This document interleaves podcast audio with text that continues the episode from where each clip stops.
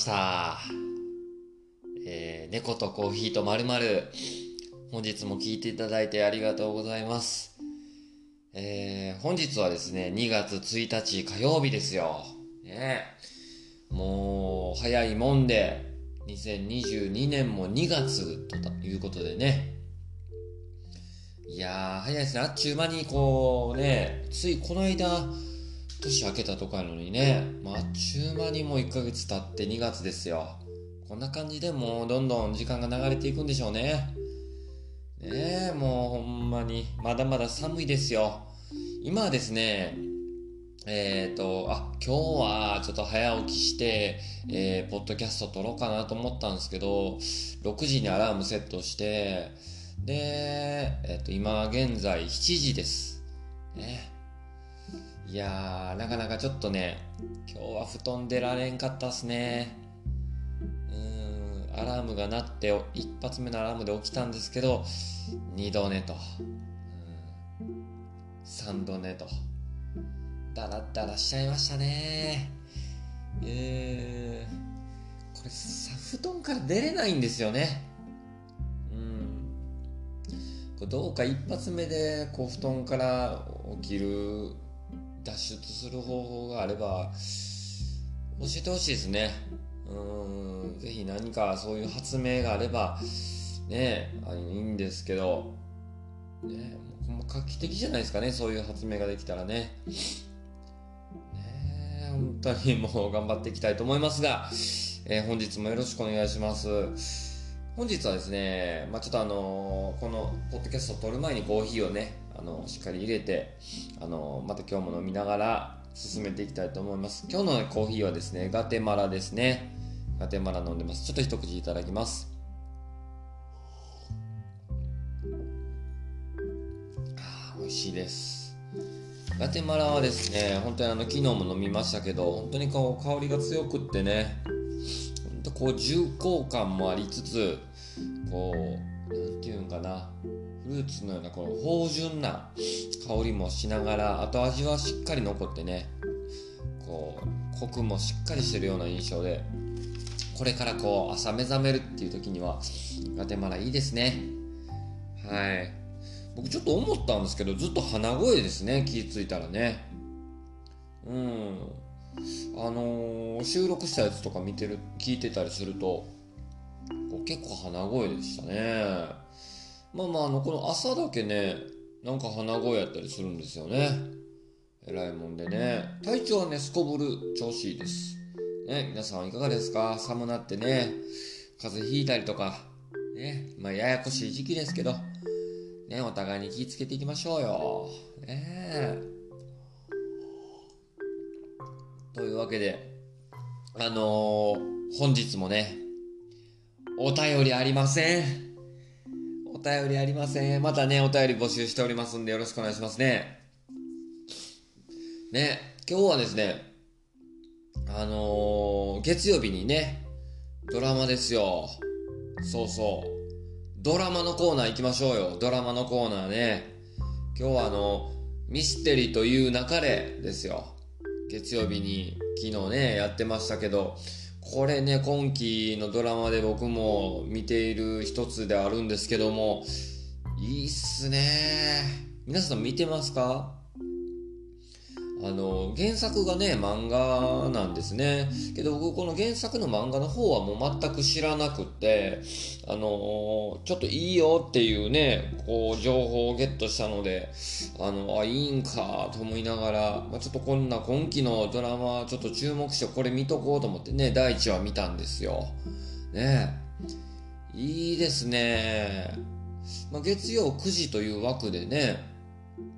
なんかこう、恋愛要素とかあったりするんかなと思ったんですけど、全然そういうこともなくって。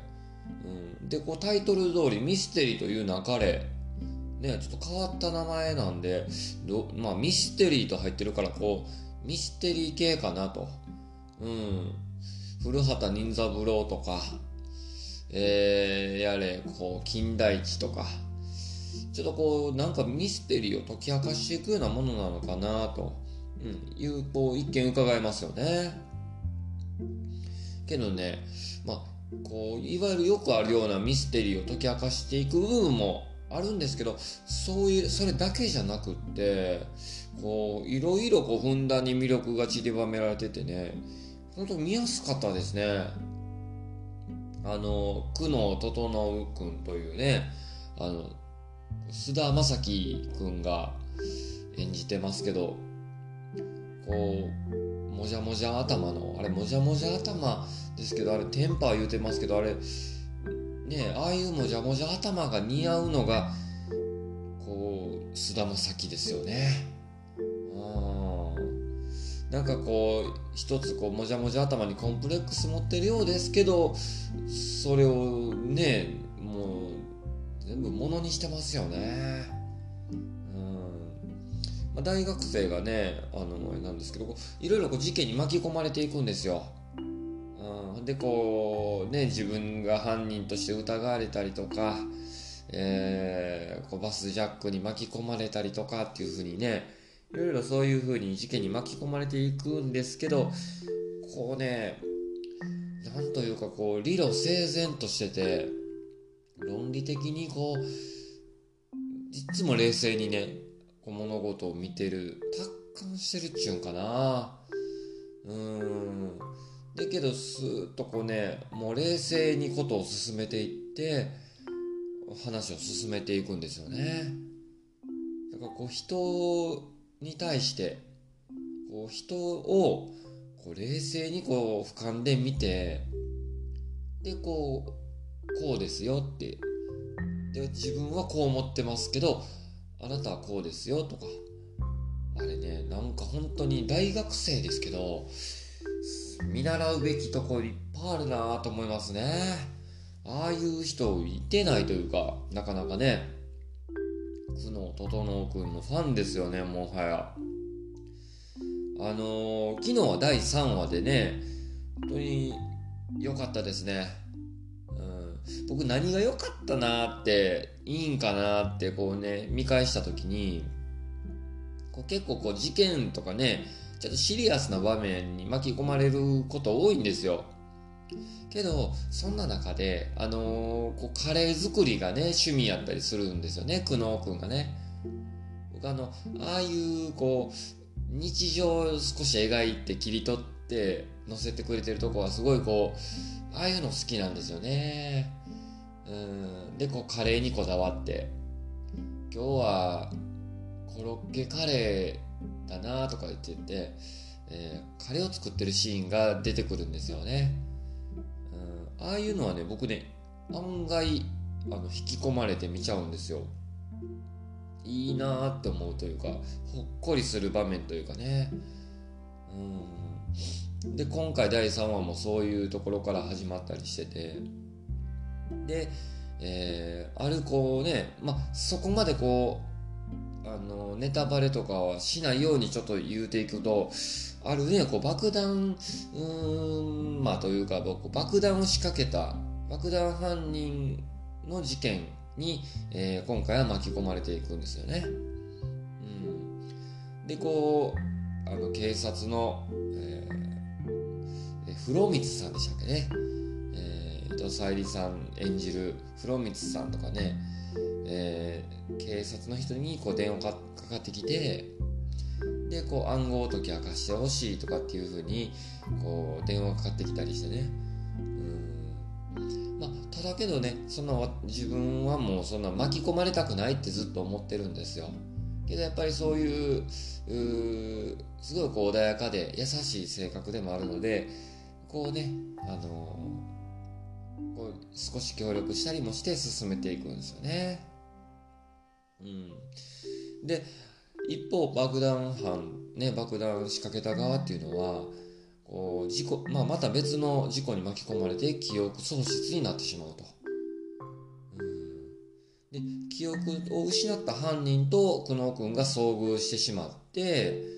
で、えー、久能君はこう犯人とは知らずに関わっていくんですね。うん。どうやら記憶を失ったって話してるからこう徹底してね久能君がこう犯人に犯人っていうのはこう柄本佑演じてる犯人なんですけどこう犯人にね徹底して寄り添って話していくんですよね。あそこが久能君の魅力の一つですよね。まあ言うたらちょっとこう記憶を失って困っているわけじゃないですかねこう犯人ということを抜きにして困ってるんやけどこう横にねこうベンチに座ってえー、いろいろこう犯人と対話を進めていくんですよ。で記憶を失ってるっていうことはこういろいろ話をして、えー、こう記憶をたどって何かとっかかりを見つけてこう思い出させてあげようとして寄り添っていくんですよね。で当時こう、あのー、雨が降っててその時に。で雨の話の中で少しずつ記憶が蘇っていったりするんですよね。あれはね本当にこう久能君の優しさもあったり、えー、こうすれば何かいいかなと思ったり僕ねきっとね久能君まあこうああいう理屈っぽいというか一見ね人から見ると理屈っぽい性格がゆえにあんまりこううん友達がいないんですよね。友達が離れて気持ち悪がられるというか離れていっちゃうんですけどきっとね久能君はこう話がしたいんかなって感じましたね。うん、でこう友達をこう作りたいっていう思いもあってかでそういう犯人と話してると犯人の魅力も久能君は分かってきてずっと話していたいなって思ったんじゃないかなって思うんですよ。うん、で困っている人に対してこうねまたやっぱりこう苦悩ワールドですよね。いろいろこう言葉がねすごい力を持ってて久能君の。これきっと視聴者とか見ている側はそこも引き込まれていく一つなんちゃうかなと思うんですよね。うん。言葉はすごくこう分かりやすくって今回も出ましたねあの困っていた犯人に対して、えー、あこういう時は「大丈夫ですか?」じゃなくて「大丈夫ですか?」って聞くと人は「大丈夫です」って答えてしまうからこういう時は「どうかしましたか?」って聞くといいんだったとかねうんでこう悪い記憶っていうのは脳を活性化させると。うん。だからこうここはあえてこうあえてぶしつけな質問をしますねってワンクッションを置いてからちょっとこう嫌な質問をするんですよね。その人にとって、うん、けどここですごい大事だなと思ったのは悪い記憶は脳を活性化させるからきっと記憶を思い出すことになると、うん、だからあえてこう嫌な質問をするのはそういうためなんですよっていうのをその前置きを置いて、えー、質問する。これねすごいいいやんと思いましたよね。だからそういう思いやりというか優しさをきっと持っているこうね久能君だったらきっと久能君に会う友達ができるんじゃないかなとも思いましたよね。うんまあこういうね、あの感じで、まあちょっと話のストーリーというか、あの、魅力とかいうのね、ちょっといいなと思ったとこう話しましたけど、やっぱりこう、うん、もう徹底してこう、久能君の魅力ですよね。まあ、あの、このミステリという流れっていうドラマは。うん。あの本当にこう、自分たちのこう日々生活に通ずる部分もあって僕らってやっぱこう人と関わらないとねあのこう生活もしていけないわけでやっぱりこう社会生活においてもこう家庭においても絶対に人と関わるわけじゃじゃないですか、うん、そんな中でこうきっとこう久能君の言葉でまたこう知識とかもこうふんだんに散りばめられて出てくるんですけどそういうところもうんうんこう人と関わる上で必要な部分なのでこうね、まあ、きっとまた明日からとかまた今日からとか心がけていこうって思わせてくれるんですよね。また特殊でねきっとこういろんな事件に巻き込まれていくっていうことなんで言うたらこういろんな局面自分にとっての局面とかこう障害また壁とかにぶつかっていく中でのこうまた乗り越えていくための言葉だったりするのでこうきっとねまた、あのーまあ、これから起こるであろう自分のこう局面なんかに思い出さし思い出すといいかなってね思ったりしましたね。またこれね次の予告とかもね見てるとまた見たくなってくるしすごい特殊なこう話の作り方ですよね。ドラマ自体がこうあえてでしょうか。こう最初の方とかに冒頭に展開をちょっとバーッとダイジェスト的な感じでバーッと見せるんですよね。あれはあえてでしょうかね。結末を見せるというかこうダイジェストをザッと見せて、まあ、たまにあるようなこうスタイルかもしれないんですけどでこう進めていくと。うん。言うたら言うたらまあこうドラマの頭に今日の予告みたいなのを流してしまうんですよね。うん。あれがまあちょっとこう魅力というか引きか、ま、引き込まれる、えー、要素の一つなんかなっても感じてますね。うん。いやこうミステリーという流れこれをちょっとまたねあの追いかけて見ていきたいと思いました。以上ドラマのコーナーでした。ありがとうございます。ちょっとコーヒーまたいただきます。あのコーヒーってねまあちょっと今少し飲んであの最初に飲んだ時よりも冷めてるんですよね。お湯は90度ぐらいで入れて少し熱いぐらい。だけどこうあその90度ぐらいのお湯っていうのは訳があって、えーコーヒー豆のこう粉にしてお湯を注いだ時に香りが引き立つ温度っていうのが90度ぐらいだそうで。でまたこう粉を蒸らしてでこう少し柔らかくしてで香りが引き立つと。あんまりこう熱すぎたりしてもこう雑味が出てしまったりして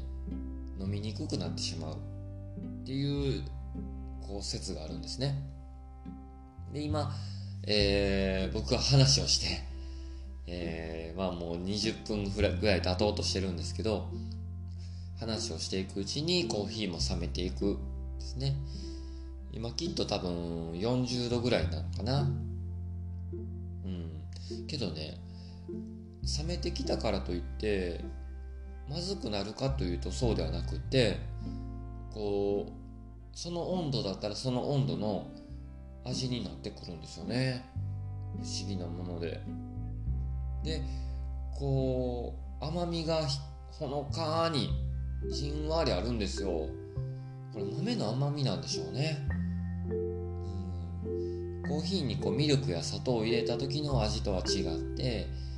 コーヒー豆本来のほのかな甘みっていうのが感じられる温度っていうのもどこかにあって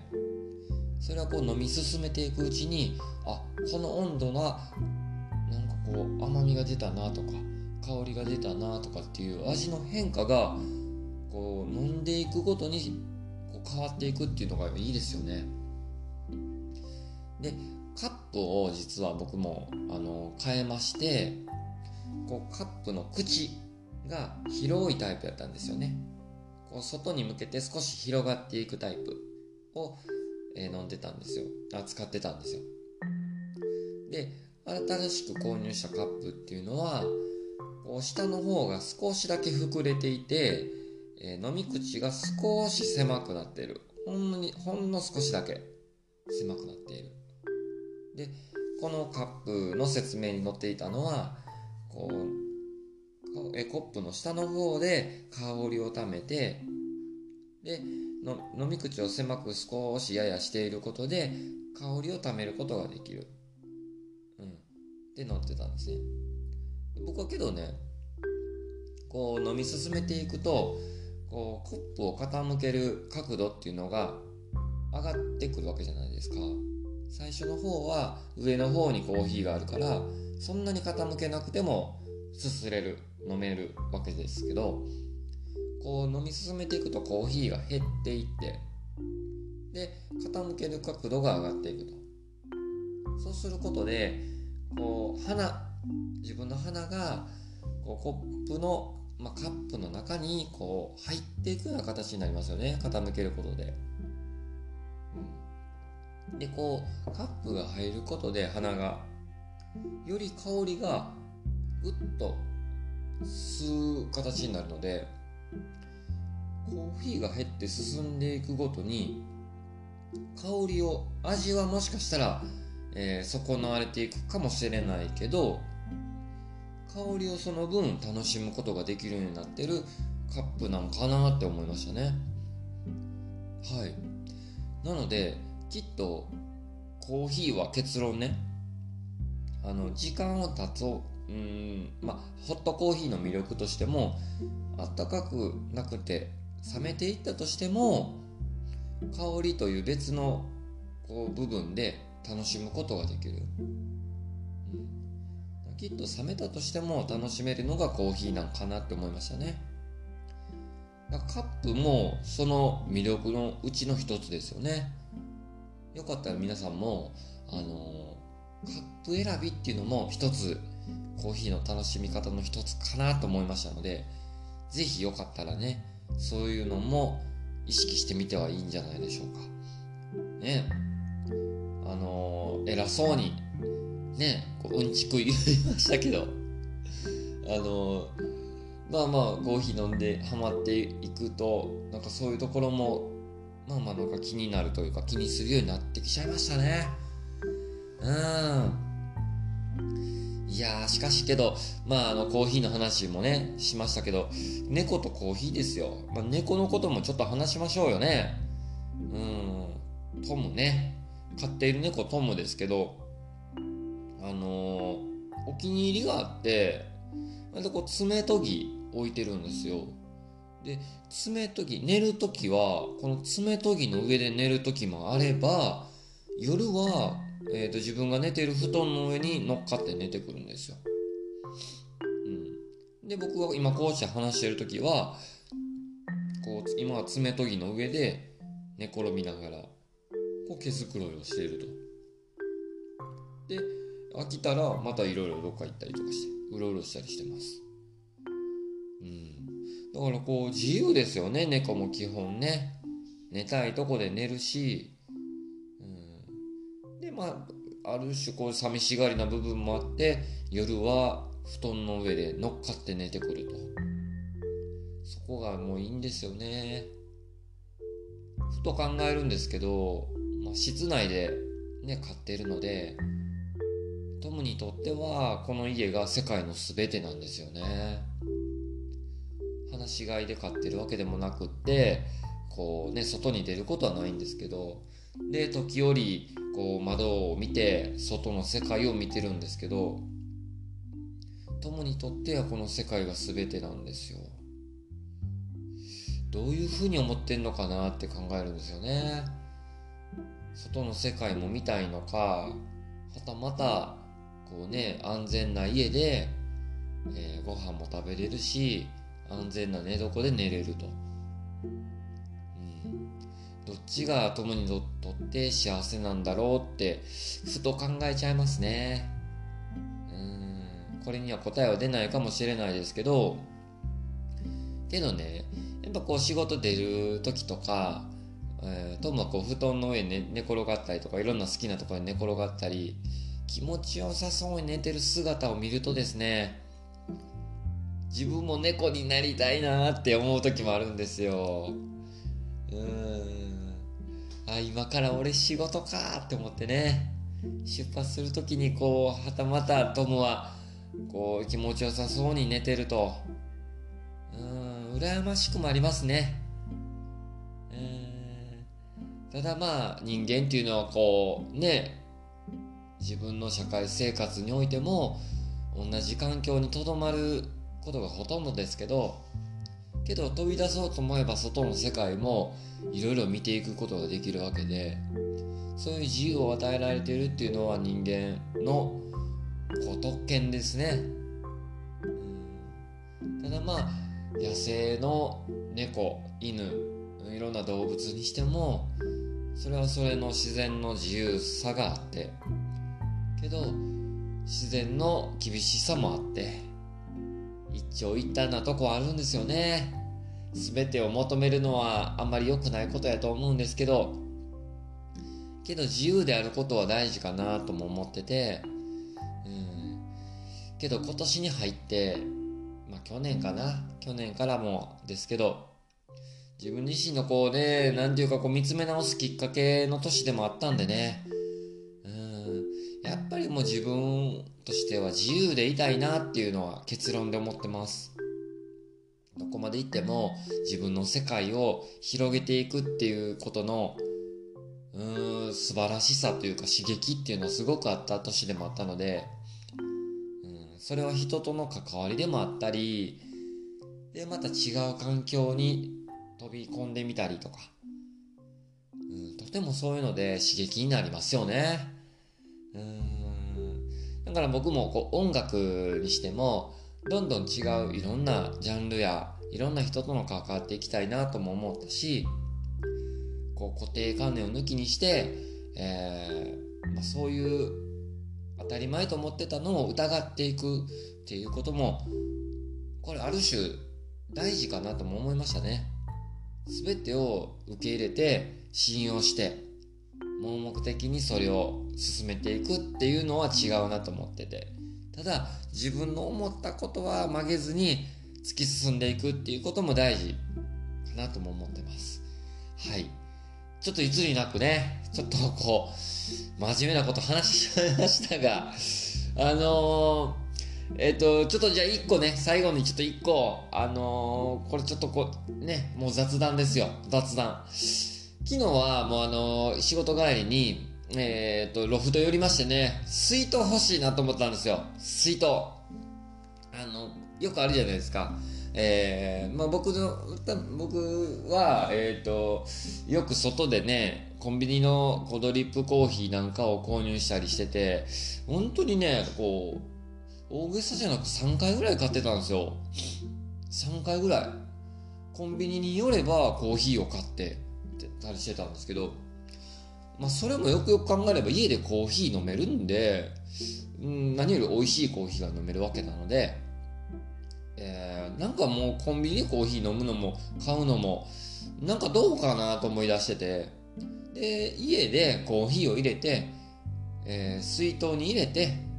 でそれを持っていけば別に買う必要もないしいつでもあったかいコーヒーが飲めるじゃないですか。で水筒買いました。はい。だか今日から仕事行く前にはコーヒーを入れてそれを水筒に入れてえー、もう持っていきたいと思いますその方がまあ経済的でもあるし、えー、まあ、環境にもいいのかなってちょっとね、まあまあビビたるもんでしょうけど、いいのかなと思ったりしてるので、えー、こう、えー、まあ、水筒ライフですね。をちょっと今日から進めていきたいと思います。この後、えー、300ml ってほどコーヒーを入れて、で、水筒に入れて、で、仕事に行きたいなと思います。はい。えー、皆さんはこれから仕事でしょうか？ね、お休みでしょうか？まあ、今日から2月ということで、僕にとって2月っていうのは結構正念花月でもあるので、仕事でね。なので、ちょっと本日は頑張って、あの、ちょっと仕事を行ってまいりたいと思います。それでは、本日も聞いていただいてありがとうございました。猫とコーヒーとまるまるまたお便りもお待ちしております。本日はありがとうございました。ターボーイでした。